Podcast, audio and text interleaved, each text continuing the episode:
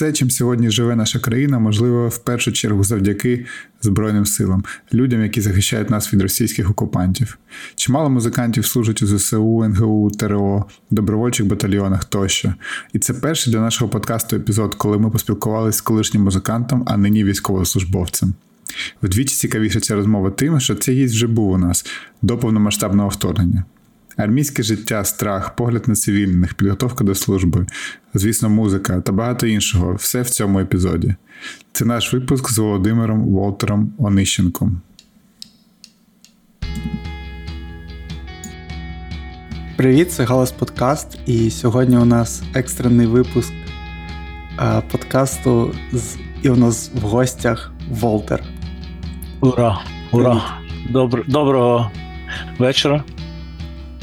Так, в гостях не вперше вже, але вперше в якості військовослужбовця. Це треба, я думаю, одразу зазначити для тих, хто буде це слухати.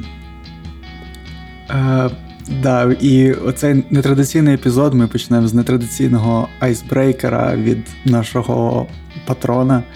Про те, що у далекому 2008 році, будучи з гуртом Ріфраф на гастролях у славетному місті Білгород, Вова порадив мені веб-комікс під назвою Perry Bible Fellowship який я й досі читаю. Ой. Тому хотів просто подякувати йому за це та за службу в рядах збройних. Друже, у мене є історія про цього чела. Я, на жаль, вже третій раз е- стикаюся з ним, і третій раз не пам'ятаю, як його звати. Я пам'ятаю той день, як я його йому порадив, а потім ми ще туди з Снейкс їздили в Белгород, і я вписувались вдома у чела. І я дивлюсь, книжка Perry Bible Fellowship Comics. Я такий, о, чел, е, це, це ти шариш, це тупа топова книга. А він мені каже: так то це, це ти мені порадив у 2008 році. А я його не впізнав, коротше. Ну, от. Така історія. Така wholesome, wholesome історія про Сашу Цвітаєва. Да, Саша Цвітаєв, я намагаю спробую з третього разу запам'ятати, що це був він. Ну так, історія набуває якби подвійної актуальності у зв'язку з подіями в БНР, які зараз відбуваються. Я думаю, всі за ними слідкують, тому та, а хтось навіть приймає участь, мабуть. Можливо, знаєш. Та, ну, Якщо Саша так. Цвітаєв, типу, мене пам'ятає, то може може я когось там знаю з тих хлопців. Ну, навряд, звісно. А може і знаю. Ну, щось, коротше, як то кажуть, щось там то відбувається. Да. Але ми тут не до чого, е, як як каже наша влада офіційно. Ем, Слухайте, хлопці, е, Слухай, sorry, як, е, а ви в курсі, що в Белгороді, ну принаймні, коли я в ньому був от тоді з Ріфраф, е, там, коротше, була така цікава тема комендантська година. коротше. Тобто, ну, це 2008 рік. І е, вона заключалась в тому, що. Людям до 18 років не можна було після 10-ї виходити на вулицю. Коротше, от така була там тема. Реально, я тобі клянуся. Я питав у них, я вже так е, не дуже пам'ятаю, як вони мені відповідали, але здається, що просто ну от от такий от, коротше, був у них комендантська година після 10-ї. Я, до речі, на жаль, теж декілька разів грав у Белгороді, і я не пам'ятаю комендантської години, ну, можливо, воно і було, але якби ми не не стикалися. Але пам'ятаю один концерт, в них був якийсь типу як кінотеатр чи щось таке, е, чи бувший кінотеатр, і там були концерти. Ми відіграли і після того їхали. Ну, вже повинні були їхати на вокзал, повертатися у Харків, і до нас доїбались якісь супермрачні гапарі. Що ми буквально, типу, ну було супер стрьомно, коротше, ми буквально в якусь тачку там стрибали в таксі і їхали. Я чомусь так дуже запам'ятав це. І, коротше, от, от так. Це моя згадка про Білгород, про БНР.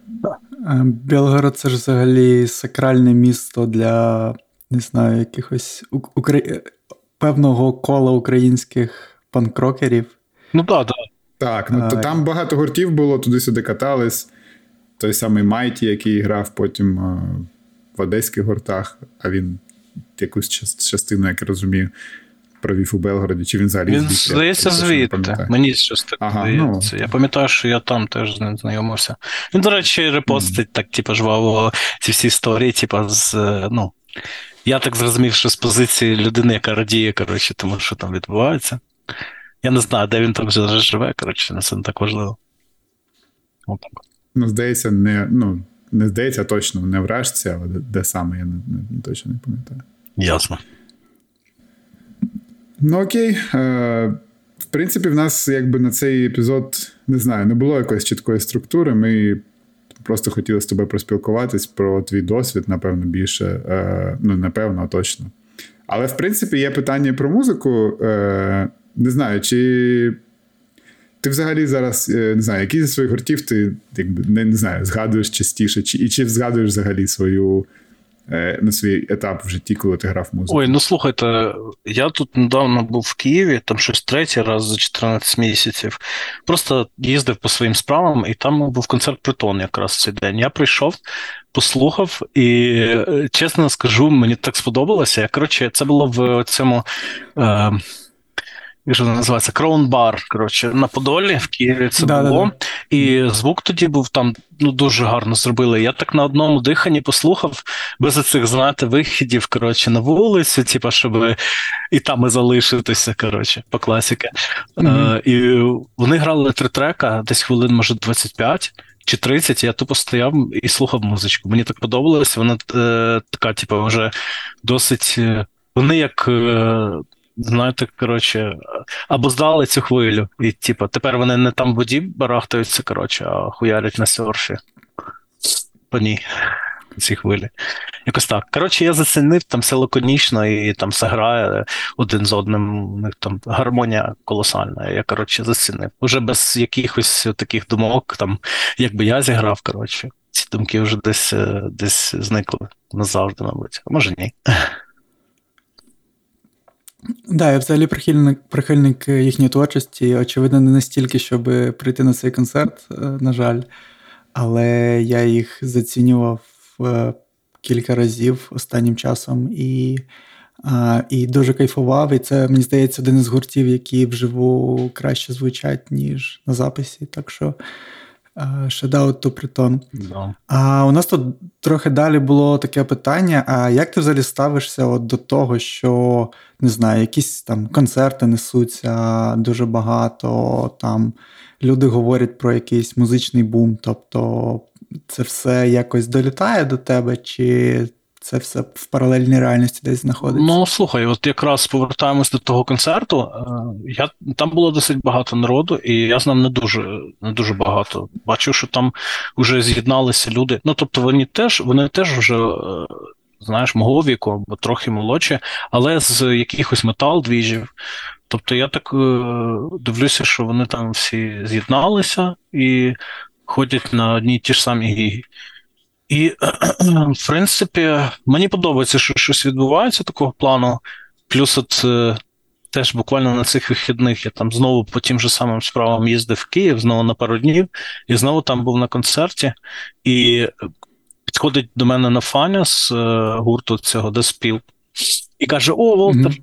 круто, що ти на концерт прийшов, а ми з цього концерту гроші, типу, тобі збираємо. А я навіть не ну, знаєш, навіть не пам'ятав, щоб мене хтось там питав. Типу, ну я розумію, що це можна не питати, але було так приємно. І ну, мені все подобається. Пару людей, до речі, зустрів там теж з движухи і на тому притон концерті, і на цьому, які служать теж військові. Так от. А ти сам взагалі е, ну, от на службі ти музику слухаєш, чи не до того, і, типу, не знаю, нема часу? Ну, е, перші півроку слухав, точніше як, е, перші півроку якраз не слухав, а потім я порвав м'яс на нозі і просто два місяці тупо лежав з гіпсом і слухав, але. Е, чесно скажу, коротше, елітісти і всякі гіткіпери музичні, якщо побачили мій плейліст, я його зараз типу, трохи розкрию. Тобто мене, е, як в 2008 році, типу, зразу заклеймили би мазафакером в шортах. коротше. Е, це просто таке, ну. Повернення в 2005 рік, або навіть 2002, коротше. Тобто, причому дуже різнопланове і з крапленням якихось пісень, тобто вже не альбомів, а вже пісень з треків з YouTube Music, коротше. Див, дивне було відчуття, але мені реально я. Ті гурти слухав от, останнім часом, які я слухав, е, коли мені було 15 років, щось таке. Я чув, що це, до речі, часто регулярно так відбувається. От Зараз що ті, хто служать, або просто люди, вони перезаціняють гурти, які вони там в дитинстві слухали. Так чи інакше. Мені зараз згадався прикол про те, що американська армія платить бабки якимось артистам, щоб вони писали музику спеціально для військових, і там якийсь є там саундтрек до там, вторгнення в Ірак, там щось таке. Ну і ці треки, по-моєму, релізяться і окремо теж, але от вони пишуться як під під замовлення спеціально, щоб там солдати їх слухали, і у них там круті аудіосистеми, і там все таке. Цікаво, як би це могло у нас виглядати. Окей. Е, слухай, як е, дуже цікава думка людини, яка служить про цю всю історію з виїздом музикантів за кордон, тому що е, ну, ти, напевно, в курсі, ну я не знаю, може хто не в курсі, то після кейсу Щегеля е, музикантам тепер не можна просто взяти і поїхати, як це було майже рік. Е, за кордон, отримавши дозвіл від е, Мінкульту, а їм треба по факту мати актуальні військові документи, чого багато хто не хоче робити.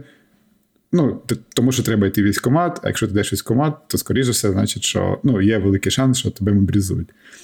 І люди не йдуть, не отримують. Ну, це якщо називати речі своїми іменами, так? Люди не хочуть цього робити, е, скасовують тури і е, ну, при цьому не називаючи речі своїми іменами, давай так. Тобто ніхто не пише, ми не хочемо йти в військкомат. Люди переважно пишуть, що от Мінкульт ускладнив там виїзд і все таке. Uh-huh. А, Але якби як факт, ну, ну, як наслідок з цього, е, дуже мало гуртів тепер їздить за кордон, порівняно з тим, як було там на початку 22-го року, ну на початку всередині, так? Uh-huh. А а там, наприклад, російські гурти навпаки їздять. От як ти ставишся до цієї ситуації загалом? Ну, дивіться, я взагалі думав, що цю лавочку дуже сильно закрили, але нещодавно в інсті побачив, що Esquisite, або Esquisite, як вони там правильно вимовляються, поїхали, і дуже зрадів, що знову відкрили е, якби, змогу музикантам їздити. Тому що, ну, от з тим е, хує, хуєм з тим, е, я ну, як його там звати, нагадаю, Щегель, да. Е, він просто потім коментував, що так е, зухвало. Е, оце мені не сподобалося. А так, в принципі, я знаю більше людей. Звісно, я думаю, ми всі знаємо багато людей, які поїхали по цій програмі, програмі так, і не повернулися. Ну, так, так. Завжди буде певний процент людей, які використають цю можливість. Але я думаю, я статистики не бачив і не знаю. Але мені здається, чисто інтуїтивно, що більшість людей все ж таки їде по справам по цій програмі. Тому що, по-перше, музикантів не також і артистів також багато порівняно з е, просто ну, з населенням цивільним, яке цим не займається. І я думаю, що Мінкульт Е, хоч це, звісно, така структура трохи ну, ця махрова, трохи нафталінова, але я думаю, що вони хоча б дивляться там, ну, їм приносять люди, кажуть, я музикант, і вони не одразу кажуть, о, клас, все, от тобі початка. А хоч дивляться там, що це дійсно люди грають в, в гурті. Тобто я не думаю, що це велика проблема. І ну, я тільки за, щоб люди їздили за кордони, поверталися з е, грошима поверталися з, я не знаю, якимось емоціями, продовжували далі кар'єру будувати. Це ж їх життя. якби.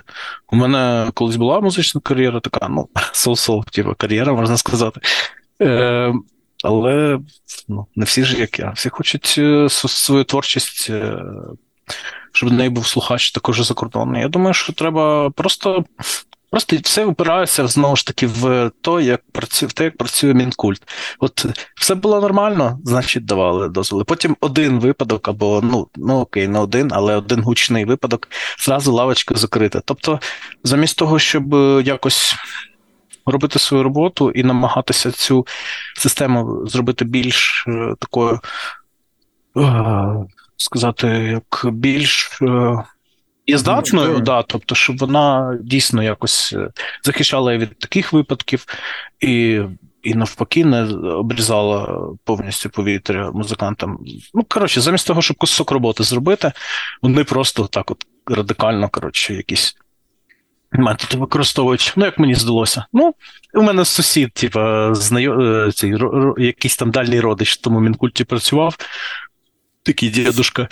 І я там був навіть один раз, щось по якимось питанням. Коротше, нецікава структура взагалі. Як мені здалося.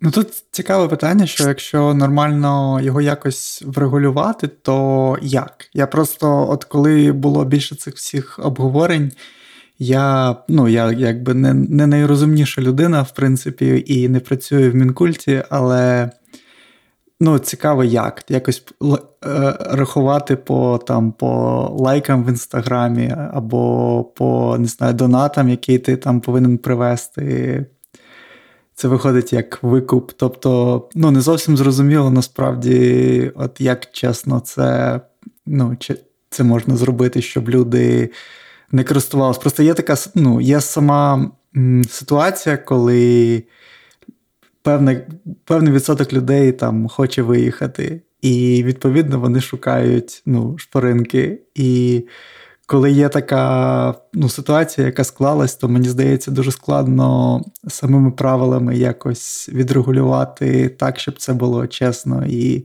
якось коректно. Ну, я не виправдовую там те, що те, що вони зробили, просто сама ситуація дуже складна, і в ній важко знайти якесь правильне рішення, мені здається. Ну да, тут я от зараз е, послухав тебе, розумію, що це не просто так одразу не виникає в мене в голові якогось вирішення цієї проблеми, але тут ті ж самі думки, що ти зараз озвучив, вони мають з'являтися у працівників мінкульту. Я думаю, дуже сильно наді... сподіваюся, що вони зараз якраз або певний час назад, коли там той гусь е, щось віщав, коротше, е, на Ютубі, то вони сіли такі, зібралися там весь склад свій основний зібрали і сиділи, думали, можливо, на цю тему. Так одразу я нічого не можу. Тільки якісь аля Северна Корея методи, типу там брати в заложники е, родину, да, типу, або, коротше, майно. Ні, ну в принципі, я тобі скажу, що під заставу майна. Ну, чому би і ні, знаєш? Чому би чому би не під заставу майна? Я розумію, що типу, зразу починається трохи якась, типу, поліс стейт, оцей е, ну, тотальний контроль в головах. Ну, не, не у всіх є майно. Ну, типу, знаєш, є люди, які скажуть, у мене є ноутбук. Це все, Ні, моє, це все моє в принципі, майно. В принципі, да, ну, теж воно таке якесь радикальне, здається мені. Ну, ну знову ж таки, просто детальніше, ретельніше перевіряти. Е, дійсно, чи людина, чи гурт, е, чи якась там колектив є музикантами, чи дійсно у них там забукано щось, є реклама якась ем, або договора, якщо там це взагалі в цьому, ну, якщо в нашій, скажімо так, ну, невеликі гурти можуть якісь договори взагалі заключати. То просто це перевірити, і якщо людина вже лишилася там за кордоном, ну окей, типу, простіть і відпустіть. Так і так і буде. Знову ж таки, типу, я не думаю, що великий всі можуть взяти, звісно, після е, після цих слів е, собі гітарку, написати без труди пісні, і такі все. Мене то, моя, моя, Мої ворота, я знайшов лазейку. І, Ну, той, хто шукає лазейки, реально, ну, я сподіваюся, що таких людей набагато, але ну, хтось знайде і іншу лазейку, мені здається. Ну, може, нелегально, бо це ну, це теж нелегально, але мене Ну, що ті, що ті, що ті, що ті порушують ну, закон, по суті. Да? Так, ну, це це правда. Значить, так. різниці ніякої, що, що там 20 тисяч у Є, чи щось таке з комусь забашляти, чи не знаю, закинути всю свою, грубо кажучи, платформу, яка тут є. Це ж ну, якщо це музикант, він же ж не не сугубо експортний, він у нього є якась локальна фанбаза, і це буде таке комерційне самогубство або я не знаю, культурне самогубство. Якось... Ну, скоріш культурне. Да, да. До речі, ти про Корею сказав, я згадав, що коли був чемпіонат світу, я не пам'ятаю, який єдиний, на якому грала Північна а, Корея, то там, там один чувак таки втік. Корея, Японія, е, здається, 2006 рік. Так, щось таке, да. І один, я пам'ятаю, там він втік в Японію чи кудись. да. І от цікаво, чи в нього е, ну, брали заручники родини, чи, чи ні. Бо, коротше, я думаю, що не дуже класно було їм. його родичам, якщо вони залишились в Кореї в нього. Ну, то таке, ладно. Я, звісно, не порівнюю Україну та Корею. Просто чомусь згадався цей випадок. Я пам'ятаю, що тоді таке гучне було. І ще ще був такий момент, коли вони вийшли на матч перший. Я пам'ятаю, що показували, і вони всі дуже сильно ну, типу, плакали, прям там сльози такі в них. І всі писали: оце патріотизм, оце, типу, капець, от в нас так немає. Я ще думаю, блін. То, то мабуть, просто звичка. Серйозно. Знаєш, вони ж натреновані, натреновані там ну, плакати, аплодувати. Це рефлекс вже такий, типу, на гімн починаєш плакати. Так. Мені хочеться якийсь ксенофобський жарт про кімчі пожартувати. Якось кімчі в цьому було, мабуть, замішано. Кімчі це людина чи це блюдо? Це це капуста. А, це да, капуста, яка у них. Це, до речі, дуже дарк дуже дарк штука, тому що у них е, ну, проблеми з продовольством, як відомо. Я не знаю, чому говоримо про Північну Корею, але вже раз почали, то погнали далі. І у них е, нав'язано пропагандою, що кімчі це корисний дуже продукт і містить дуже багато вітамінів, тому що він там є взагалі, в принципі. А насправді це ну, неправда, типа не підтверджується взагалі нутриціологією. І тому, і там, типу, як як у нас там їж борщик, то там їж кімчі. Це така як народна, народне блюдо, яке всім дітям кажуть, що О, я не знав. Я колись документалку дуже довго дивився про Північну Корею, невідомо навіщо. До речі, я якийсь там слухав подкаст, не пам'ятаю, і там е, цікавий був чувачок, гость. Е, чи нейробіолог, чи хто, і він казав, що в кожній майже культурі, яка окремо е, така була ізольована, там, ну, Азія, там стародавня, там у всіх цих культурах була так чи інакше квашена така їжа, там, типу кімчі, там квашена капуста і так, і так далі. Тобто, і що це досить, е, ну, воно. Е, вона ще знижує е, кислотність, і це ну, типу, гарно для організму. Тобто, ну і, і зрозуміло, що вони так все е, видають цю інформацію, як то, що це взагалі панацея, і якби. Якщо вони там йшли довго до цього до цього кімчі або до квашеної капусти. Але ну, я чув, що це досить досить корисна штука. От, Ферментована, ферментована їжа скажімо так. Ну там про пробіотики і інші розумні слова. А Я хотів повернутись до музики, і от ти казав, що у тебе там неуспішна музична кар'єра. Ну, як завжди, всі музиканти применшують свої заслуги. але мені, наприклад, подобались багато твоїх гуртів, і було цікаво у тебе спитати, чи ти бачиш взагалі себе в майбутньому тримаючим е, музичний інструмент, і якщо так, то який? Слухай, я надіюсь, сподіваюся, що ви зараз не нажмете off, типу кнопочку, не закінчите цей подкаст. Але я категорично вирішив, що я не повертаюся. Mm. Взагалі, тобто, ну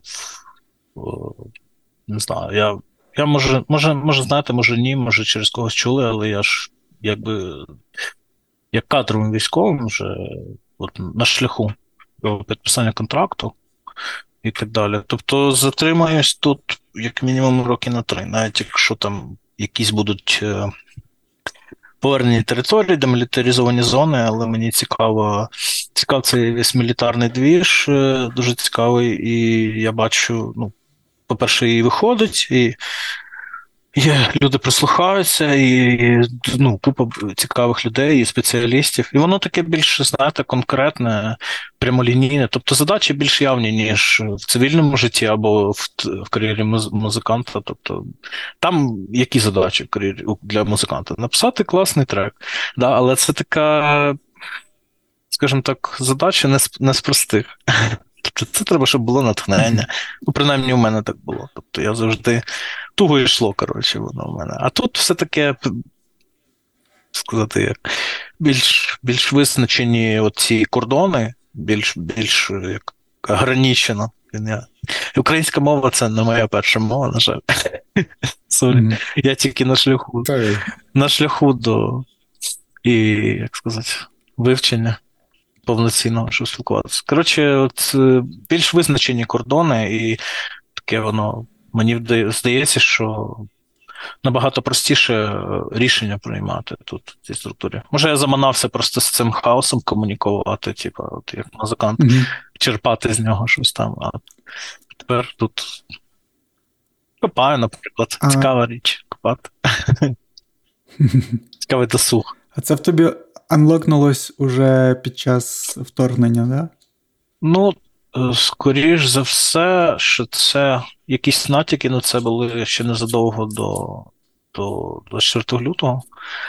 Ем, Тому що я так проаналізував. От ковід, коли почався, аналізував, що в мене виходить, що в мене там не дуже виходить, і зрозумів, що такі більш якісь менеджерські штуки, і більш ну, менш творчі, скажімо, а більш такі конкретні в мене виходять краще. Мені е, не, не такий стрес. Не знаю. Може, я просто вже too old for this shit, тіва. Не знаю. До речі, цікаво, що ти не перший, кого я знаю з військових, які ну, почали служити вже якби, після повномасштабного, ну, після вторгнення повномасштабного, які кажуть, що вони себе знайшли в цьому. Ну, типу, ось в, як, в якійсь в армійській. Е, в армійському житті, не знаю, от як ти кажеш, мілітарі двіж. Uh-huh. І як на мене, це цікаво, тому що інколи, ну, от знаєш, багато хто каже, та от повинні тим, типу, професійні військові повинні воювати. Насправді, ну, ніхто ж не народжується військовим. І ось цікаво, що в людей розкривається це. Ну, тобто, наприклад, я не знаю, ти міг про себе таке подумати там декілька років тому. Якщо чесно, то міг, так. Міг? Колись, колись в 2014 році, після Майдану, е, у мене є друг, який теж е, зараз десь там робить справи якісь цікаві. І він в 2014 році ще коли там все почалося, він е, вступив на Звардію, ці були там групи, е, е, формувалися якраз і ЗОВ там з'явився, і це 14-та бригада, тоді ще 8-й полк Єгор, в якому я ще служу. Воно все це тоді як Нацгвардія взагалі реформувалася, і він пішов. І мені так було це цікаво, я дуже сильно ну, жал... ну не то, що жалкую, волі тут жалкувати. Просто я тоді, коротше, переїхав е, за місто, бігав кожен день, там гірі тягав на турніку, там навіть навчився підтягуватись. І, ем, ну, як сказати, і готувався, і не готувався. Тобто дуже хотілося якось бути більш готовим до таких справ. Але в мене тоді ще якраз е, з музикою все було дуже ок. Там, І з Фуї я там щось грав, і взагалі. Ну, коротше, mm-hmm. обрав це, обрав музичку далі. І от е, тоді я дуже добре себе в цьому уявляв. Мені подобається ця вся мілітарна движуха, більш такий е, дисципліна, оце все. Я цього не боюся і вважав, ну, вважаю, що цього в моєму житті, наприклад, було дуже мало. Ну, там, в дитинстві, і в е, підлітковий підлітковий час, коли я був підлітком, ну, контролю майже не було, я там робив, що хотів. Замість школи міг лишитися вдома і грати на гітарі, і мама теж була вдома, і така, типа, що ти в школу не не пойдеш, синок? І я такий, та ні, я на гітарі хочу пограти. Ну, Трохи мене мене це розбалувало по життю. Ну, Це знаєте, цей маятник, про який дуже часто кажуть, що е, більш консервативне дитинство, таке більш суворе. Потім ну, людина виростає і може стати такою дуже, е, дуже як Мікі Рурк, там татухи собі в 40 бити на обличчі. І Круто висіти, двіжувати, типа. Ну, таке якось. Mm. І навпаки, тобто більш більш таке ліберальне дитинство, то потім людина сама обирає як протилежне. Я ну от не знаю, повіриш ти чи ні, але я майже один в один ті самі слова чув від мого теж близького друга, який е, теж з музичної тусовки, ну неважливо, який теж служить, і він ну, майже те саме казав, що йому подобається дисципліна, те, що все чітко, ну і так далі. Коротше, все, що ти все, що ти зараз назвав, він те саме казав. Це просто цікавий не знаю, цікавий паттерн. Ну, значить, значить, це реально паттерн. Значить, ти вже можеш, е, ну, знаєш, зібрав таку доказову базу. Типу. Ну, small sample size, але да, так, можна якось зробити якусь. Да. Ну, ця думка я не її не, не видумав. Я якби не сам не дійшов. Я е, дуже багато чув цього впродовж життя із подкастів, і просто та ну, так трохи логічно воно. Я от це сказав і думаю, ну, в принципі, все логічно, да. Я не уявляю. Короче, типи запізнюються на репи, не беруть е, медіатори, і тому хочеться піти служити. Ні, ну там це вже інше трохи. Тут е, тут е, це вже справа навіть не дисципліни, а. Ой, я навіть не знаю. Ні, може, це може це якраз це явище. Мені здається, це такий певний е, певний типаж людини яка там може забути mm-hmm. гітару на реп, на репу, там прийти без гітари. Ну, ми ще знаємо, які речовини до, до цього спонукають іноді. 100%, так. Креативно. Забути, да. А є у тебе, як у військового, якісь очікування від не знаю, цивільних, от що повинні робити просто, типа, звичайні люди, щоб тебе це не напрягало? Ну, я дивлюсь, здебільшого аналізую, що відбувається. Я так сильно очікувань не маю ніяких. Просто мені або подобається настрої в суспільстві, або ні. Я так не чекаю нічого.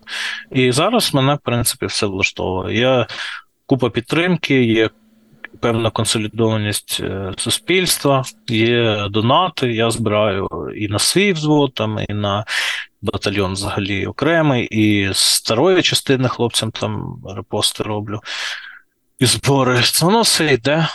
Ну, тобто, люди донатять, це вже непогано. Плюс люди підтримують. Е, ну, тобто немає такого, що там Білгород зайшли, от, наприклад, якісь оці ДРГ, типу їх, чи як це назвати, визвольний рух, і там аля суспільство розділилося. Тобто хтось каже, навіщо це треба, коротше, це типу якась варварство. Ні, такого взагалі немає. Тобто, будь-яка подія, е, подія е, така крупна, велика, масштабна в цій війні, вона здебільшого суспільство підтримує, якби стає на правильну сторону, якщо можна так сказати. Тобто і картинка в медіа теж ну, це мене влаштовує. Люди ходять там на концерти і постять потім збір, або постять там якісь е, такі більш е, ну, важливі речі для ефективні для, для підтримки українських військових. І мене реально влаштовує. Я бачу, що щось є деяка. Оце як це називається? Типу, кажуть про зраду про те, що вже знову АТО 2.0, я цього ще нереально не бачу. Тобто, ну, це може. Я розумію, що хтось може заїбався сильніше, ніж я, типу, і він хоче прям це транслювати, але я цього не бачу, якщо так об'єктивно намагатись. Ну, а от дивись, я спитаю там не абстрактно, от е, є дуже багато таких думок, що там, типу, ці чоловіки, які не служать, вони ну, не знаю, як це сказати, хуйові, чи чи якось ще. От, Наприклад, не буду казати абстрактно про себе. От ти, умовно, ти приїхав на ротацію і бачиш, як я сиджу, п'ю каву десь. І е, ну, я знаю, що багатьох таке обурює. І, і багато людей, хто на ротацію приїжджає, вони такі, блін, ну от міста, якісь тилові живуть, як, ну, не як завжди, ну, типу, близько до того. В тебе нема такого обурення через те, що умовний я умовно ще поки не в армії. Там, ну я не знаю, бо таке враження, що все одно ну, ми цього ще торкнемось, ладно, пізніше. Чи тебе обурює, коли от просто чоловіки, які можуть служити, вони не служать?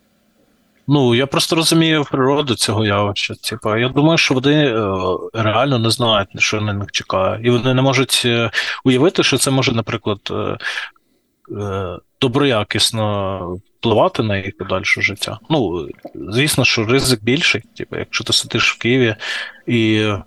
Ну, в Києві не сильно, я так як як, як бачу, що там воєнкоми ці не ходять, коротше, і не лапають людей, навіть як в Одесі таких масштабів і близько не було. Тобто людина в Києві, яка піка, вона більш захищена, менше ризиків, ніж людина, яка пішла в військкомат і не розуміє, куди вона потрапить. Ем, то це просто ну, такий, знаєте, страх невідомого, мені здається. У нас, як завжди, попустительство від влади, тобто, ну, по ідеї, якби кожен 18-60 має з'явитися, там військкомат, стати на облік. Ну, то таке, це ніхто не слідкує за тим, що це дійсно відбувалося. І, ну, чесно скажу, тут є цікаві речі, тут є цікаві явища, люди цікаві, спеціалісти, і і з цивільного життя у них багаж великий е, і знань, і досвіду життєвого, і спілкування багато. Тобто вони просто, мабуть, не не знають, що їх чекає, тому і не йдуть. І Мене це не обурює, але я просто знайомий статистикою, принаймні свого, свого, своєї бригади, і скажу, що нам не вистачає людей. Таких особливо, як це сказати, е, от найкращого різновиду. Не хочеться ділити людей там на класи, на якость по якостям, але от такої іменно прям бойових хлопців 23-25 років, які, е, типу, там у них і по здоров'ю немає, ще якихось проблем, і по фізусі все добре, таких людей трохи не вистачає. Є дуже багато контингенту такого, там 40 плюс, і Ну і випивають теж. Ну, це таке, можна це вирізати нахрен. Провипивають. А може це не вирізати, хай буде. Не, ну, я думаю, всі розуміють, в принципі, Короче, цей момент, але ну, не будемо його. Просто певного от прошарку mm-hmm. суспільства от його реально не вистачає. Тобто люди, які могли би самі е, вижити на цій війні, е, навчитися, отримати репутацію якусь і ще й якби своїми діями збільшити ефективність і врятувати життя там, побратимів, ну, теж військовослужбовців, таких не вистачає. Так от. Ну, а просто в людей, яких ну, це не ну, не їх, ти, ну, в принципі, не віриш чи вважаєш, що це нечесно так вважати зараз. Ну, якщо хтось вважає, ну я я чесно скажу, я знаю людей, які думали, що це не їх, а тепер у них глаза світяться, очі світяться через те, що вони роблять. Через ну просто навіть е, от, е, взаємодії з іншими людьми, комунікацію. Ну, Гуртом щось робити. Ну, це, як знаєте, в дворі футбік пішли малі грати. Типу, такі ж самі емоції. Ну, на злагодженні там, або навіть в бою. Mm. Це така якась гра колективна, вона більш більш здорова, мені здається, чисто фізіологічно для людства, типу, ніж там за компом горбатитись по 8 годин. Якось так. Mm. Дивно знову ж таки говорити про це, враховуючи, що я не там, але я ще дуже багато чув про бонд, який формується між людьми, які разом служать, разом попадають в небезпечні ситуації, і що цього не можна ну, досягти ні в яких інших умовах, навіть якщо пишеш подкаст разом з людиною. Ну, це утворюється те, те що зараз в бізнесі всі котують. Коротше, нетворкінг утворюється. Тобто є люди, е, ну, дійсно, ти єднаєшся з людьми там навіть не по інтересам, а просто, ну от. Таке щире спілкування, ніхто не намагається там кимось здаватися. Ну, Є є такі люди, звісно але більшість дуже відкриті, прості люди, і відбувається така от е, комунікація на такому більш близькому рівні.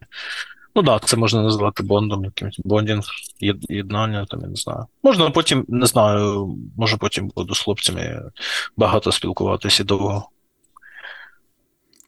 А Взагалі, знаєш, я от тебе слухаю, мені здається, що е, в нас в державі треба пропаганду, ну не пропаганду, рекламу армії робити якоюсь такою, як ти це робиш зараз, а не просто, знаєш, типу, вишити постери, вступай до лав ЗСУ. Ну, типу, коли люди розуміють, що е, ну, от все, що ти кажеш, це можливо в армії, навіть не просто можливо, а це там є, і е, це може комусь. Не знаю, змінити життя на на краще, то е, ну коротше, це мені здається, те, що було б круто, якби транслювалось такого більше десь на офіційних якихось рупорах держави, ніж зараз є. Ні, ну ти правий 100%, але це ж я одну сторону тільки висвітлюю. Є ще інша сторона. Ну, так, коли звісно, ти звісно. коли ти спілкуєшся з, з людиною там або з там з хлопцями, типу, і через там.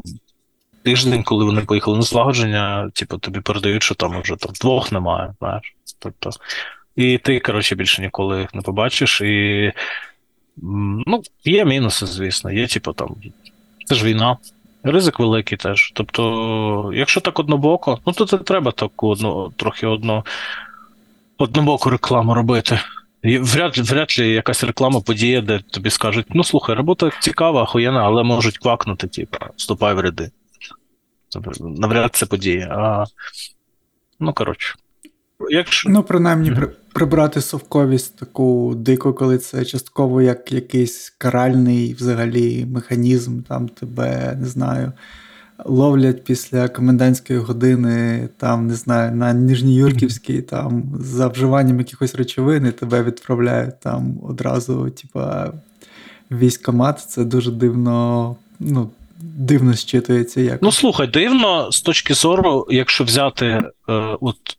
Е, Дійсно, що є професійна армія там якогось натівського зразка, там не знаю, як американське з кіно. Але ж е, ну, не дивно, що існує такий метод покарання, тому що те, це те, чого суспільство реально боїться. Тобто, ну, якщо ти боїшся там, ну, наприклад, знаєш, що людина, яку ти злопав, боїться, типа, боїться там якогось явища, то найгіршим покаранням одразу виникає в голові у того, хто хоче її покарати, до цього явища і якби її долучити. І виходить, що це реально ну, самий страх зараз. Ну, а що людина знає точно, що вона там, не знаю, на розстріл не поведуть за те, що вона там на Ніжньюрківській, типу, просто була упората, типу, час ночі. Або йшла по мосту, коротше, кстати, true йшла по мосту, де, ну, цей нас і міст, знаєте, в Києві, який закривають під час повітряної тривоги, по якому неможливо дістатися, коротше, пересікти берега. От ще один йшов такий під чи що по цьому мосту, блядь, в Бугарі. І його там злопали теж, дали повістку. Коротше, тобто, ну. От так, такі страхи, коротше, суспільства, от вони якби замовлюють цю, цей метод покарання. Да, естественно, що там сидить якийсь е, крутий заряжений чувак, е, там з трьошки, типу, на СЗО, або да пофіг звідки там в розвідці, і е, бачить, що коротше, от він мріяв про таке життя і робив все для цього. А тут, коротше, просто якийсь е, неадекватно себе вів, і його теж відправляють там в цю структуру. Естественно, що йому буде так якось дивно, і престиж буде від цього падати, е, якби армії. Але. Чисто з точки зору цих обивательських е, страх, страхів, цих фобій, то це супер дієво, дієвий метод. Я вважаю. Ну, до речі, погоджуюсь, це дуже логічно звучить. Угу. Як, Ну, не знаю, погано це чи добре, але це так і є. Ну, якщо це окремо сприймати, то виходить логічно. А якщо разом, то наче одночасно формуються два образи, як якийсь об'єкт гордості і іначе як. Ну, І об'єкт як, страху, якась, по факту. Да, і об'єкт і об'єкт страху, і воно одне з іншим, мені здається, конфліктує.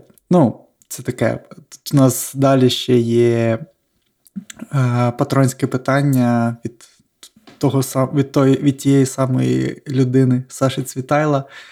А Чим ти себе мотивуєш у війську взагалі?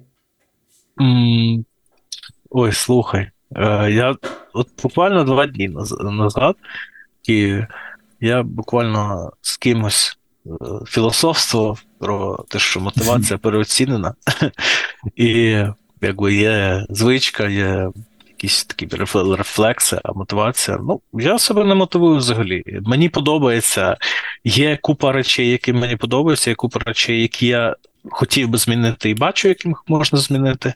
Є купа речей, які я хотів би змінити, і я не бачу виходу. Коротше, це якісь тупіки. Е, Плюс задачі, ну, це ж велика структура. Тут куча купа начальників, тут нарізаються задачі згори. І, що сказати, мотивувати себе не доводиться.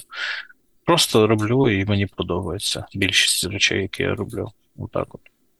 Ну, може, це я так. Я думаю, якщо б взяти поставити себе на місце от людини, яка взагалі, типу, ну, їй треба мотивація, то я би себе мотивував, мабуть, доступом до певних дій і спорядження, якого цивільних немає. Це це реально цікаво. Технологічно і круто.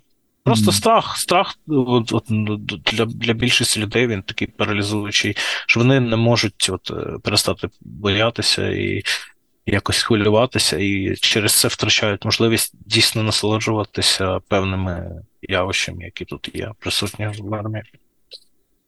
Плюс під час війни. Це зовсім інша справа. Армія. От я ще не застав і не відчув армію в мирний час. Може, це буде розворот різкий на 180 градусів, але зараз Зараз mm. мені не треба себе мотивувати. Плюс я в мене немає вибору, знаєш. Ну що, як я себе от не хочу, наприклад, що я піду додому і скажу виключи телефон, і вони такі подзвонять мені раз, два, потім такі, от хуй, блядь, мабуть, мотивація в нього пройшла. Коротше, ладно, хай сидить, ми ще підемо в клоузер, типа туди, на Нижній Юрківську. Наберемо, заміну наберемо. Да, знайдемо там якогось з виду, типу, більш-менш чувачка, який в комп'ютерах може шарити, або зброя, або ще якусь. І візьмемо на його місце. Теж не так працює. Це, типу, ну, е, просто мене саме ця думка про те, що я тут, якби, ну, якби моя свобода, вона абсолютно е, не. Ну, коротше, я не володар зараз свого тіла навіть. Тобто я там навіть за гарнізон, за територією гарнізону, це область, в якій я знаходжуся, я не можу виїхати без дозволу. Типу. Тобто мене це не лякає. Я розумію, що забагато свободи це не супер продуктивно для деяких людей. Для мене це взагалі не продуктивно. Угу. Слухай, а як ти знов таки з позиції військового дивишся на мовне питання? Бо е, дуже багато зараз знов срачей на цю тему пішло, і дуже часто люди, які якби ну, за російську мову, ну я дуже так дуже спрощую. Угу вони опанують тим аргументом, що а от в армії, типу, там розмовляють українсько-російською, всім похуй. Uh-huh. Е, Типу, от, так що і нам не треба пред'яви робити. От як ти дивишся взагалі на мовне питання з позиції військового себе і не знаю, з позиції цивільного, якщо ти можеш зараз так оцінити ну, військо... мовне питання. Так, це цікаве питання. Щось, типу, сідайте глядачі і слухачі позручніше. Я вже це для себе зрозумів. Чайок за, за, за, Заготовочка є. О, да, да. Дивіться, ну, по-перше, типу, формулювання людей, які топлять за російську мову, це, мабуть, не те, що ти мав на увазі. Це от людей, які топлять ну, в Україні так. за російську мову, їх одиниці. Це такі, які кажуть, типа, друга державна мова. Оці вони топлять. Ні, ні, я, я не це Є юзери, так. які, якби юзери мови, які звикли спілкуватися і роблять це, і їм якби мова це інструмент передачі інформації. Як більш точно, щоб її передати, треба бути як на одній волні е, хвилі з е, тим, кому ти її передаєш. І є певні, певні, скажімо так, бойові одиниці, де там 90% російської е, спілкувалися і звикли до російської мови. Вони будуть ефективніші. Якби в бою якщо будуть російською спілкуватися. Є такі частини західного територіального, територіального управління, які там здебільшого українською спілкуються. Вони будуть з українською спілкуватися між собою.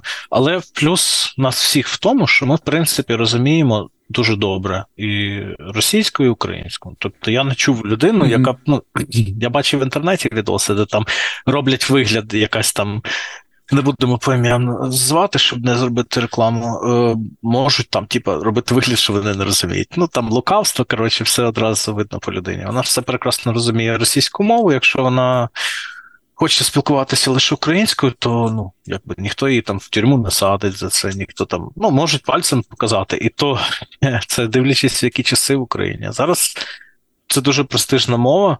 І я, от е, чесно вам скажу, може, це таке откровення, я завжди вважав оця українську мову, завжди вважав, типу, мовою второго сорту. другого сорту. От як оця дійсно, типу, проросійський цей наратив, типу, коротше, кремльовський, який працював, то от я мені реально ну, крінж був якийсь, типу, коли я чув українську мову.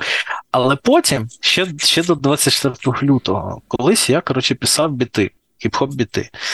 І, звісно, ну там деякі продавав на Польщу, деякі просто похоронив на комп'ютері. Мені було по приколу писати реп. І я спробував російською, ну така шляпа виходила. А я потім спробував українською написати, і така бомбочка вийшла, капець. Дуже добре, що той жорсткий диск, коротше, вже типа, десь е, зіпсувався, коротше, і воно все десь кануло в літу, коротше. Але українська мова, тоді я викупив перший раз, мабуть, її прикол. Тобто, що вона дійсно інак, інша, і е, під певні. Вона создає от, е, певний. Як сказати, от навіть на такому рівні фізичному, коротше, по ця звукова хвиля і всі ці розклади, вона певний от вайб такий е, має, коротше, свій, певні характеристики такі акустичні. І вони більш більш цікаві, мені видались тоді. І е, знову ж таки, от багато інформації споживав російською мовою, тому що просто елементарно контенту не було на Ютубі. Я кожен день дивлюсь на Ютубі щось, здебільшого якийсь науковий контент або політичний зараз. І в якийсь час в Україні його майже не було. Це була або от прям Е, відкрита пропаганда, така в духі от тих же самих пропагандистів, типа туристів української мови. коротше. Е, А зараз він з'являється, є купа крутих людей. Я, по-перше, просто дізнався. Ну, ці ж навіть алгоритми змінилися Ютуба. Тобто, за що того, що е, з'являється багато контенту, і він цікавий, то вони і в топ е, потрапляють. І я зараз в'їхав дуже серйозно. Плюс ну, це іронічно все, тому що в мене мама співачка українських народних пісень, і я з дитинства якби їх слухав і кайфував, але вона теж спілкувалася російською здебільшого все життя. Така совєтська інтелігенція, то що називається. І от я mm. перейшов так досить якось непринуждено. Ну, не, не все не все ще. Тут, до речі, дуже багато спілкуюся з людьми з різних частин України, і мова дуже сильно відозмінюється залежно від регіону, в якому вони росли. Просто, типа, е, можуть спілкуватися двоє людей: один там з Чернігівщини, один там з села, коротше, в Івано-Франківській області, і вони будуть таке відчуття, що розмовляти двома різними мовами. Тобто ну, дуже сильно відрізняються. І ну, що сказати, я я вважаю, якщо повернутися до питання, чи це взагалі чи це адекватна тема, цей мовний фронт. Ну, я думаю, що форсувати будь-яку справу, типу, форсити її, то це не на користь. У нас було, в принципі, тенденції до 24 лютого були Мені здається, позитивні в плані впливу української мови на суспільство. Вона була державною, там реклама зовнішня була українською, реклама по ТВ, е, е, цей ефіри телевізійні були українською. Тобто воно так плавно, плавно все йшло. Артистів багато, якщо пам'ятаєте, з'являтися почало. Десь ну ще до 24 лютого реально ціла скажімо так, нова двіжуха, нова така свіжа хвиля е, артистів, які українською пасили, коротше, і і людям подобалося. Кво, от квоти, от що що реально трошки псує, якби уявлення, не уявлення, скоріше, скажімо так, псує. Е, зацікавленість мою, принаймні, там, до, наприклад, радіо, це квоти. От є квота, типу, що 80%, там, відсотків, здається, має бути україномовним.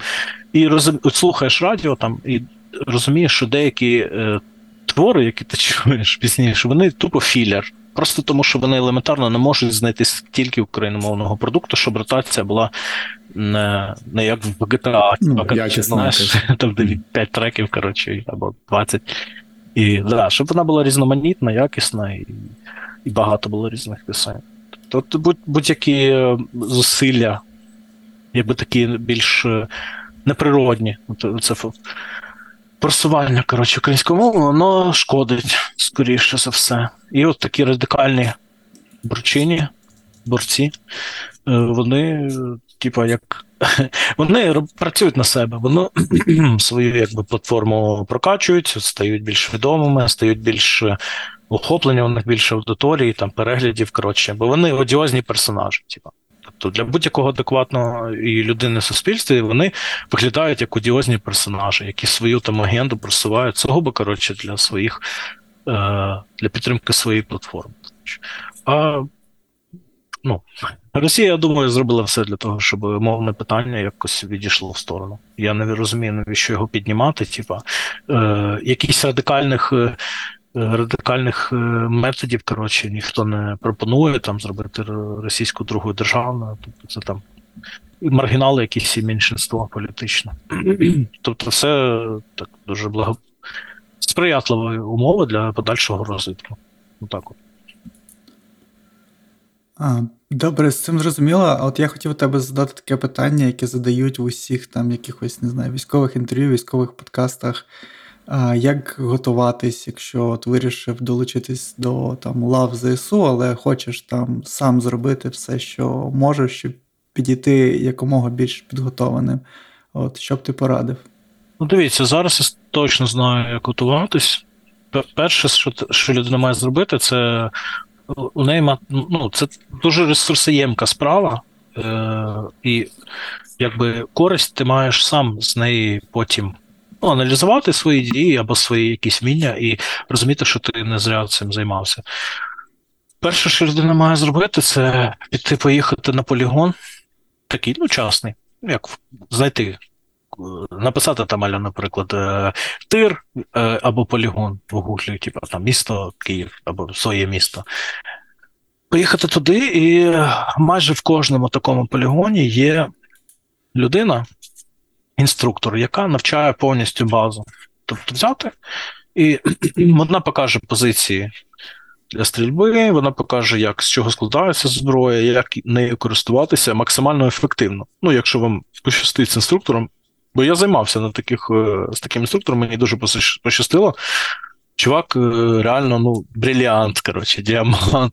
Він настільки круті речі мені розповів. І що саме цікаве, що вони працюють. Тобто ти ж можеш дуже легко перевірити, наскільки гарно ти стріляєш. Там є фактори, певні кучність, наприклад, або е, просто влучання, коротше, кількість, або там, я не знаю, комфорт, при коли ти це робиш. І воно виросло дуже конкретно. Ну, це перше, що людина має зробити. Тому що на будь-яку посаду потрапивши, вона все одно у неї буде особиста там зброя, там АК-74 чи пофіг. Е, Вона навіть там якийсь там номер обслуги міномета або типа арта самохідна, все одно у кожного є з собою має бути зброя. Це перше. Тобто навчитися стріляти бажано пройшовши курс. Це нормальні гроші, скажімо так я витратив десь 1060 гривень. Тобто всю зарплату, плюс ще сам доклав, там продав е, колекцію своєї меджика, коротше. Типа, і на ці гроші пішов, коротше. Вирішив, що він мені більше не потрібен. Е, Пішов і навчився стріляти. Там був настріл нормальний, там, ну, серйозний настріл, коротше. Десь тисячу, може, раз і вистрілив. Таким чином я навчився. Е, це перше. Далі дуже сильно раджу навчитися користуватися дроном. Тобто, ну теж не самостійно, а е, піти в якусь таку двіжуху, їх тьма просто цих двіжух. Єдиний мінус, що здебільшого люди, які там е, вчать, вони не мають е, цього експірієнсу, використання цього в бойових умовах. Але, ну. Скажімо так, вони навчать базі, а там далі вже будеш на місці розбиратися. Тому що війна це така штука, ну я не думаю, що 100% можна написати книгу навіть зараз, е, яка буде там всі істини війни е, показувати, і люди по ній по ній будуть вчитися, і прям на 100% вона все буде покривати. Ні, такого немає. Війна це тобто, купа імпровізації, купа коротше, накалєнки всяких видумок, купа ноу-хау. коротше, і ну, там Це все тісно пов'язано з технологічним прогресом. Е, тобто немає людини, яка тобі тебе навчить зараз всьому, і ти більше не навчишся там вже. Тобто, ідеш, коротше, на ці дрони, літаєш на цих дронах, це теж. Я не знаю, скільки це коштує, я вже сам окремо займаюся. І на симуляторі, типу, і, ну, на компі, коротше, просто. Симулятор це таке слово. Просто купляєш е, джойстик для цього, пульт для дрона, і на компі в стімі там купляєш за 20 баксів прикольну гру і вона абсолютно там фізика вся дуже реалістична. Йдеш на ці курси, вивчаєш дрон. І, в принципі, на цей момент, ну і Фізо, я не знаю. Е, Просто воно тут тут приходить в норму, скажімо так. Дивлячись, які задачі, звісно, і там місяць злагодження, і у тебе якби немає питань до того, як бігти, і як там, коротше, працювати, типу, без в оперативній обстановці. Немає у тебе, коротше, питань. Ну, бажано, так, да, бажано. Е, не робіть ту саму помилку, що я зробив, не будьте жирними, коли йдете на війну. коротше. Пліс. Намагайтеся тримати це, коротше, під контролем. Бо в мене, типу, ну, взагалі все було погано, коли я почав. Ну, скинув кілограм 15, може, весь час. Якось так. Тобто, і після цього, як ви це вже все освоїли, дрони і стрільбу, можна зробити ще таку штучку коли ти йдеш, е, не йдеш у військкомат, а ти, наприклад, обираєш спочатку, ну сам особисто, обираєш е, частину, яку ти хочеш служити, там бригаду чи полк, і дзвониш їм на гарячу лінію, там, відділ кадрів. У них завжди є номер, і він публічний. Тобто, ти туди дзвониш, кажеш, я вмію коротше, стріляти, я вмію літати на дроні, і я, типу, там нормальний стрій фізично фізично розвинутий. Коротше. Я хочу вас служити. Вони кажуть: о, супер, приходьте до нас е, на е, цей співбесіду. Ти приходиш е, до них на співбесіду, вони кажуть, все супер, ми зараз таку бумажечку відправимо. Завжди забуваю, як вона називається, цей документ але він є. Вони відправляють його в той військкомат, куди ти підеш. Ти кажеш, я піду там Дніпровський військкомат міста Києва. Вони кажуть, все супер, там через два дні, чи три, чи тиждень можете вже туди йти. І потім ти приходиш в цей військкомат і кажеш, у вас там є ця бумажечка. Е, я, от, значить, ну, на ВЛК, коротше, хочу, ви там мене перевірте і дайте мені військовий куток, і я буду там служити. І вони як. Ну, я точно не знаю, але вроді би як вони не можуть перешкоджати цьому наказу. Це як вже там якийсь більш вищий документ, який не можна блокувати зі сторони військкомату. І таким чином ти оптимально потрапиш в. Оптимально потрапиш потрапиш в армію, не потрапиш в якусь там з охорони громадського порядку частину, коротше, або там хочеш в НГУ, а потрапиш в ЗСУ, або навпаки. От такий метод. Фактично, ти випередив наше наступне запитання, тому що воно якраз стосувалось того, е, ну, чи чи є найкращою стратегією демобілізації, це якраз йти до певної частини або там підрозділу, до кого ти хочеш, що ти вже проговорив. Але там питання було теж від Саші, до речі, наскільки, е, ну, не знаю, може воно досить очевидне, але все ж таки, наскільки взагалі на службу впливає те, з якими людьми ти служиш, тому що. Одна справа йти в якусь частину, яку ти знаєш, може, знаєш когось там з неї, так? Mm-hmm. А інша, якщо тебе просто там рандомно розподіляють десь в військкоматі, незрозуміло куди. І ну, це може сильно вплинути, напевно, так, на якість твоєї служби і взагалі те, як ти будеш почуватись в армії. Це 100% це найважливіший фактор. Тому що ну, я потрапив одразу в частину.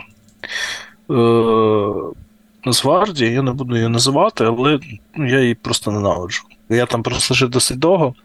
І, е, ну, як сказати, вона не розрахована на бойові дії і все. Але от їй треба відправляти батальйон на схід, і треба. І частина, яка не розрахована на бойові дії, там і кадрів не буде для навчання, які мають великий е, досвід бойових дій. От, Тобто вони тобі вже не на злагодженні на навчаннях, на якихось там. У них вже менше інформації дадуть. Потім одних засобів немає вогневих, таких е, більш розвинутих і в такій кількості. Тому що ця частина, якщо вона спеціалізується, наприклад, на охороні та обороні об'єктів державного значення. Ну, це об'єкт державного значення, це може бути навіть там, я не знаю, е, якась металолом, коротше, в якійсь області там лежати, якісь. Ну, от він ну реально важливий. Тобто треба, щоб його не спиздили. Коротше, і його багато, і це такий ще і ще треба, щоб ніхто не знав, що це саме. Коротше, там, наприклад. Тобто, ну, паркан поставити мало. Треба ще туди поставити Нацгвардію. І ця частина в будь-якому разі буде програвати в забезпеченні частині, наприклад, от як я зараз, оперативного призначення, то яка там і контртерористичні дії має в е, своїх е, обов'язках, і боротьбу з сепаратизмом, і є досвіду більше бойового. Тобто мін буде менше на міномет, якщо він буде, буде там не And Forget РПГшки, там якісь, типу, такі мухи. А будуть такі, оці, знаєте, як в фільмі, типу, Падіння Чорної Астроби, такі з дерев'яними коротше, елементами, такі RPG 6, здається, воно називається, чи RPG 7. Mm. Така 600-кілограмова балумба, яку ти там можеш да, з неї 10 разів вистрілити, але вона важка і так впадло тягати. коротше. Тобто будуть такі штуки. Про енлави можна не мріяти, про там стінгери можна не мріяти. Тобто, ну ніхто в здоровому глузді, там, сидячи на посаді там, в центральній якійсь е, там. Е, як це називається? В главному головному командуванні він не буде відправляти равноцінно забезпечення по частинам. Він по-любому буде в частини, які мають величезний бойовий досвід, відправляти більше техніки, більше озброєння. А в в охорони та оборони, в охорони громадського порядку, охорони консульств, всякі такі внутрішні, грубо кажучи, війська, вони будуть там базу, бейзлайн, коротше, якийсь там буде. І все. Тобто, якщо людина має на меті воювати саме, тобто приймати участь в бойових діях, то 100% треба йти, е, робити цей цей документ, боже, я потім погуглю, як він називається, і е, йти в конкретну якусь підрозділ.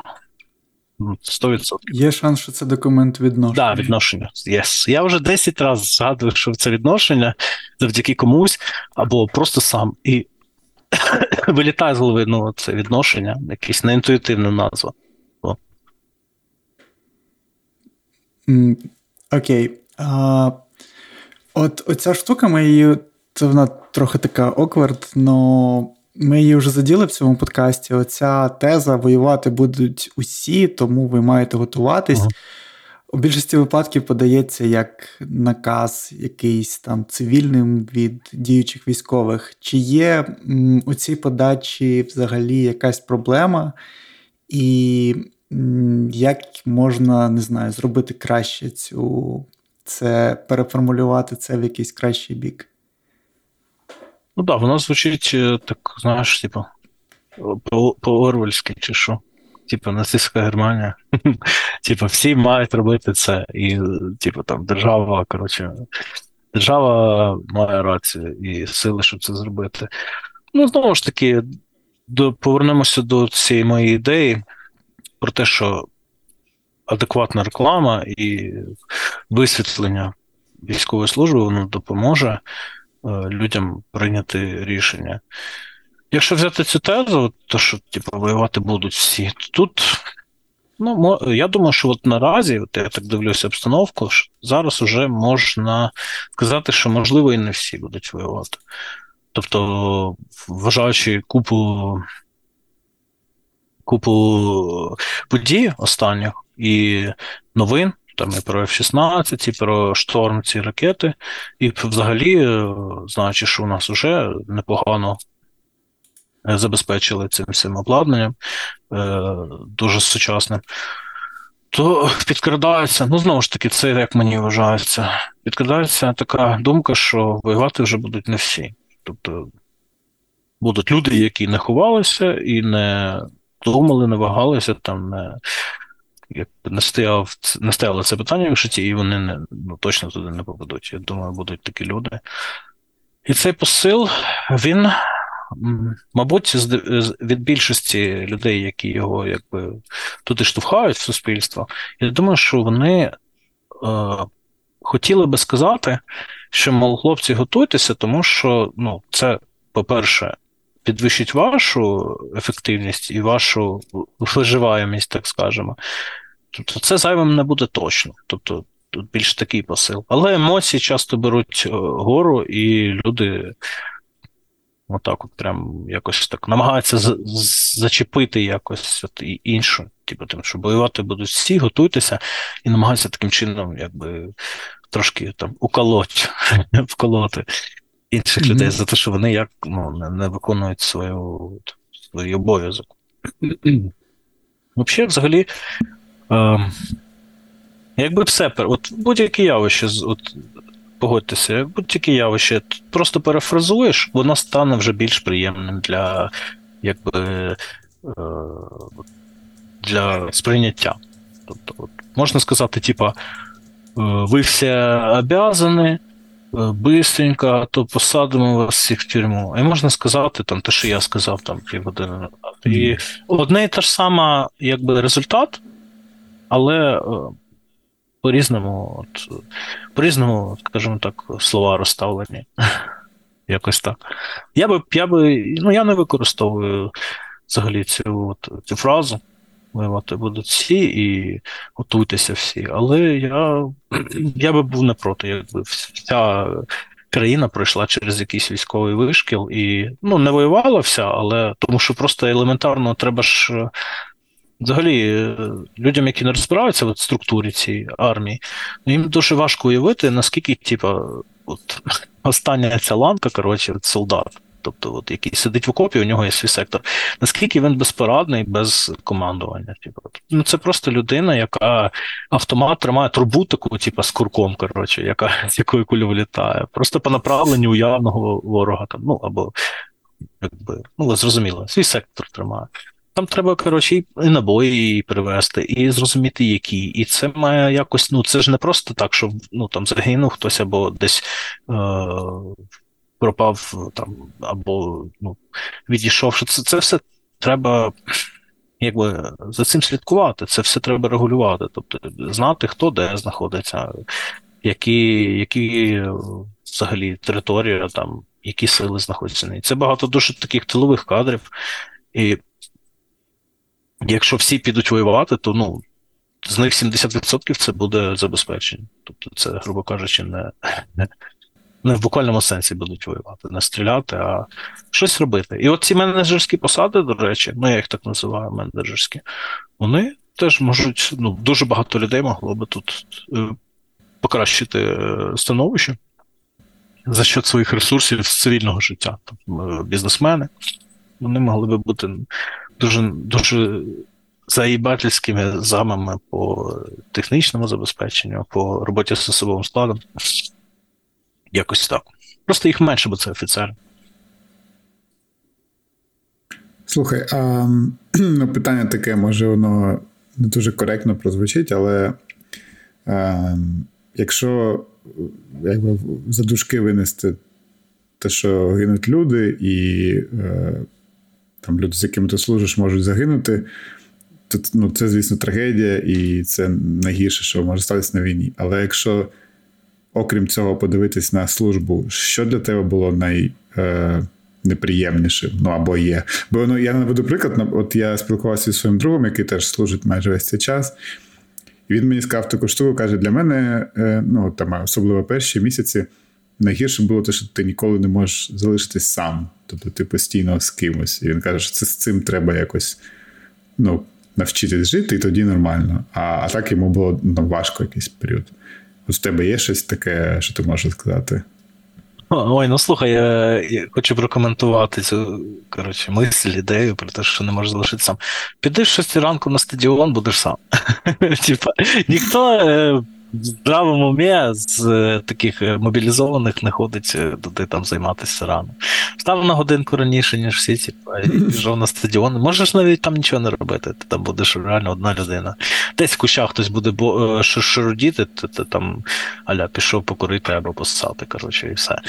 Е, Ну, да, тут дійсно є певно, певний момент. Я думаю, для деяких людей буде не так комфортно, як, як би їм хотілося. Але, ну. Я думаю, що це здорове спілкування здебільшого. Тут немає такого, що ти там, як е, в армії срочником, що ти от вимушений спілкуватися, або ти будеш якимось аутсайдером. Ну, я думаю, що тут навіть таким людям, які люблять завжди бути одні, самотні, там осамотнюватися, я думаю, що вони знайдуть місце, щоб це робити. Отак от. І тепер до твого питання. Саме неприємне, да, ти хотів запитати. Саме неприємне за там, час служби. Да? Вірно? Так, ну я маю на увазі, ну ти зрозумів, якісь побутові штуки чи щось е, ну, не пов'язане з, звісно, з там, зі смертю чи ага. з такими трагічними. Ну, слухай, я не розумію одного, чому немає в туалетах перегородок між дирками цими. Тобто, ну це що така такий, типа, важ, важка вообще Блин, тема. Тобто просто заходиш в туалет, ряди, типа, дирок, оцих з ну, очкарей, я не знаю, як назвати. І так і проситься якась, типу, між ними просто ну, не обов'язково в коробку зашивати там з усіх боків, коротше, щоб була взагалі якась е, інтимність процесу. А от ці перегородки, ну, мені просто дивно. Я Не то, що мені це прям. Ой, я можу це пережити, але мені дивно. Це, мабуть, прогалина така менеджерська оця теж. Знову ж таки, розпіздяйство, то що називаю. З того, що ще не подобається, і не сподобалось. Ой, ну, некомпетентність певних е, певних військовослужбовців. Не з, не, з, не з ряду мобілізованих або контрактників, а офіцер, офіцери. Є люди, які. Да, команда. Є люди, є. Ну, це не дивно, якби до 2014 року я не знаю, хто служив в армії. Чесно, був е, контрактником, точніше був офіцером. Тому що це настільки непрестижно. Та навіть е, тільки зараз престижно за що того, ну, служба в армії, за що е, того, що є така підтримка колосальна суспільства військових. А до 24 лютого це ну я не міг сказати, що це престижно. Тобто і саме е, от найголовніший момент цього престижу це заробітня платня. Тобто, ну на таку платню, там, яка була там 11 чи 10 тисяч була зарплата у, у військового. Ну там вони залежать, е, зарплатня залежить від е, цієї сітки, яка ну, від звання, бо кажучи, і посади.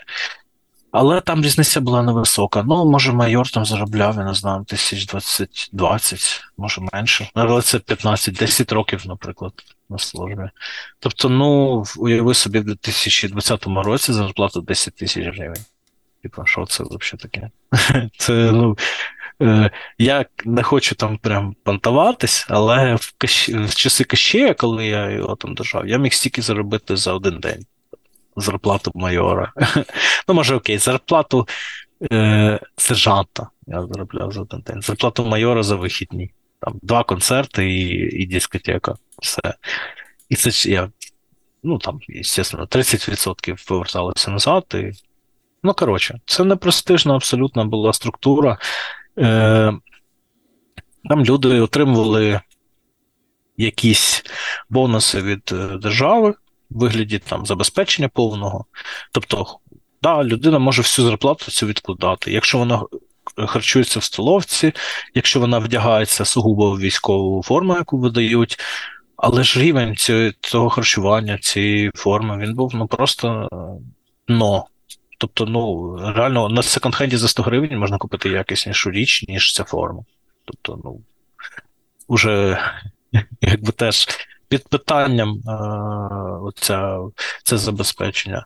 Да, там є програми по отриманню житла, але теж вони такі досить складні. Тобто тобі треба 25 років вислуги, щоб ця квартира, в яку тобі видали, лишилася у тебе. Якщо ти там 18 років відслужив і захотів е, звільнитися, то квартира переходить на сад держави. То 25 років треба бахнути, і все, у тебе є хата, хуй зна де, хуй знає яка. Типа. Теж такі питання. Тобто абсолютна відсутність престижу, і через це кадри певні, які туди потрапляли, вони некомпетентні. Тобто вони не професійні. Тобто вони люди, ну, грубо кажучи, навіть свою роботу виконують дуже хуйово, на яку вони вчилися в академії. І оце мене більше за все і дратує, і, але я це розумію. Я розумію, чому так було. Ну, який яка людина піде вивчитися на психолога і буде працювати в в, як в армії психологом там Нацгвардії чи в ЗСУ, якщо можна часною практикою зробляти стільки за тиждень. Тобто це дуже важливий важливий момент. Е, Ну, і тому лишаються ті люди, які от дуже багато з цих офіцерів, такі старої закалки, вони е, це люди абсолютно інертні. От вони на роботі, у них задачі є, вони їх виконують ну, як можуть, або як хочуть, скоріше. І все, ні шагу, ні вліво, ні вправо. В цивільному житті вони би просто, ну, я не знаю, грузчиками працювали. Тобто, не в обіду грузчикам, я сам працював грузчиком колись два тижні. Тобто, ну, от, така от ситуація. Тобто, все до того, так так було це все сформовано, і так, е, такий був рівень армії, що не найкраще туди йшли.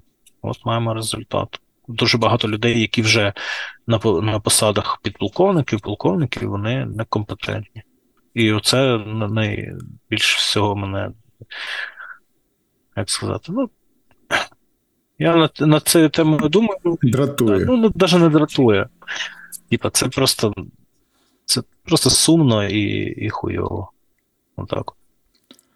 Ну, виходить, як зворотня селекція, типа, і що дуже цікаво, що ми весь подкаст його можна було просто викладати як оцей новий маркетинг армії, який там Кирило говорив, і в кінці ми все одно прийшли до прийшли до хуйні. Та-да. Ні, ну а... вона ж не. Ну, по-перше, часи йдуть, змінюється зарплатня. Зараз, звісно, теж часи такі не найкращі, але от коли була, наприклад, для тилових, я скільки спілкуюся з е, офіцерами, особливо молодими, ну вони просто ну не знають, як зараз вони просяться всі, навіть там зами по роботі з своїм складом, там психологи, всі просяться на фронт, тому що там там є гроші. А зараз там зарплатою 25 тисяч, наприклад, от якщо сидіти. Ну, роботи дохуя, грубо кажучи. Тобто роботи більше, ніж часу. Типа на будь-якій посаді зараз тут.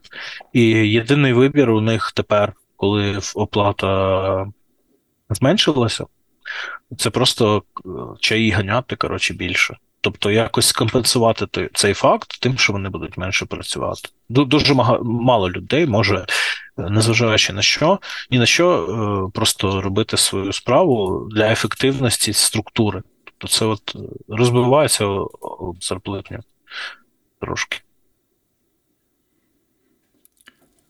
Добре, Вова, ми тобі дуже вдячні, що ти до нас прийшов і поговорив з нами. І зараз ми віддаємо тобі вільний мікрофон, де ти можеш сказати що завгодно, поділитись чимось. Тобто ти спонукаєш мене до творчості знову, да? Творчість так. знову повернулася в моє життя на цій секунді. Що сказати, я хочу я хочу звернутися до всіх воювати будуть всі. Ніхто цього не мене. Ні, гард, е, я так не хочу сказати. Я хочу сказати, що взагалі суспільство і кожен окремо мають собі пояснювати багато явищ, вони мають розуміти природу, там того ж страху, того, що відбувається, і тому що коли ти собі це пояснюєш, воно вже не таке страшне і в тому числі служба в армії військової в наш період.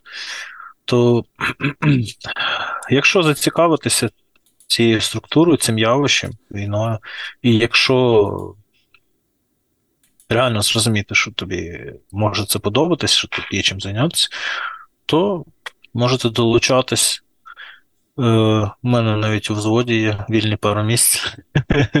Не буду казати, яка специфіка, бо вона секретна, але, типа, якщо що пишіть, там, я не знаю, на Фейсбуці мені. Типа, це вас теж стосується, хлопці. Якщо хочете послужити в армії, то покажіть, я вам по блату устрою, все, все нормально буде. Е, так, ну це такі відступлення. Ну, тобто. Дійсно, да. Єдине, що прийдеться змінити, то це все. Єдине, що прийдеться змінити, це все. Ну, я маю на увазі, що зміни прийдуть. Може, хтось їх чекав. Типа, може, хтось сидить зараз і е, життя хоче змінити. Ну, звичайно, що на краще хоче змінити, і може це буде якось йому цікаво. У мене друг, до речі, от на днях е, взяв і пішов в Азов який е, ну, не те, що ховався, але він взагалі не думав про це, про службу. Він бігає зараз кожен ранок, йому у нього там КМБ скоро починається. В Азові воно досить важке, наскільки я знаю. От він взяв і пішов. Цікаво, що з цього буде. Я дуже сильно сподіваюся, що з ним все буде ок, тому що я відчуваю відповідальність. Але відповідальність це, мабуть, одна з найбільших чеснот, яка людина може якби собі якось культивувати і взяти на себе відповідальність, я вважаю, це дуже важливо на шляху становлення людини. Якось так. Так що йдіть в армію. Як там Гренко казав? кушайте кашу, слушайте маму. Ідіть в армію. Щось таке. Отак. Ну і якщо вам подобається музичка, то грайте музичку, не цурайтеся. Їздіть за кордон. Якщо лишитесь там, то ви проїбете скоріше, а не отримуєте. Тобто ви проїбете таке суспільство, яке наразі демонструє дуже-дуже ну, якби, крутий суспільний рівень. І там якісь маргінали і дивергенти, коротше, це не. Це просто статистика, це невеликий шмат. Це як підтверджує, типа, як. Знаєте, цей вислів е, підтверджує. Господи. Виключення, так. що підтверджує правило. Exactly. Я тебе намагався. Молився, щоб ти це сказав. О, Тобто ці люди тільки втратять, мені здається. Ну, що вони отримують? Типа, там хтось в Голландії зараз, там один чувачок, і з ним, з ним ніхто не хоче спілкуватися і тиснути йому руку. Ну ж, а він в цьому він, типа, в Голландії теж ніхто. В Нідерландах, точніше. Типа, ну, jokes, jokes on him. Я би не хотів. Ну, так, справедливо. Слухай, а ти е, свій збір закрив чи ні? Бо я ну, не перевіряв, я бачив, що там були репости колись. У мене у мене завжди якийсь збір є 100% часу. О. І зараз зараз є збір на батальйон на антидронову систему. Дуже дорого. Так, я я про це. Так, да, він 420 е, тисяч має, якраз 420. Така от. І от е, Там на банці трохи менше, але плюс є на PayPal, які там ще не вивели. 400 е, тисяч. Ну, я, я, власне, до чого, що е, ті, хто слухають нас, то обов'язково підтримати цей збір, і ми залишимо посилання. Е, ну, Як завжди, в описі на всіх платформах буде. Sorry, що я тебе перебив. Дуже дуже дякую тобі і вам, взагалі, вашому вашому подкасту, вашій двіжухи за те, що ви е, допомагаєте зі зборами. Ну, як я розумію, не єдиний мій збір, якому ви допомагаєте таким чином. Типу.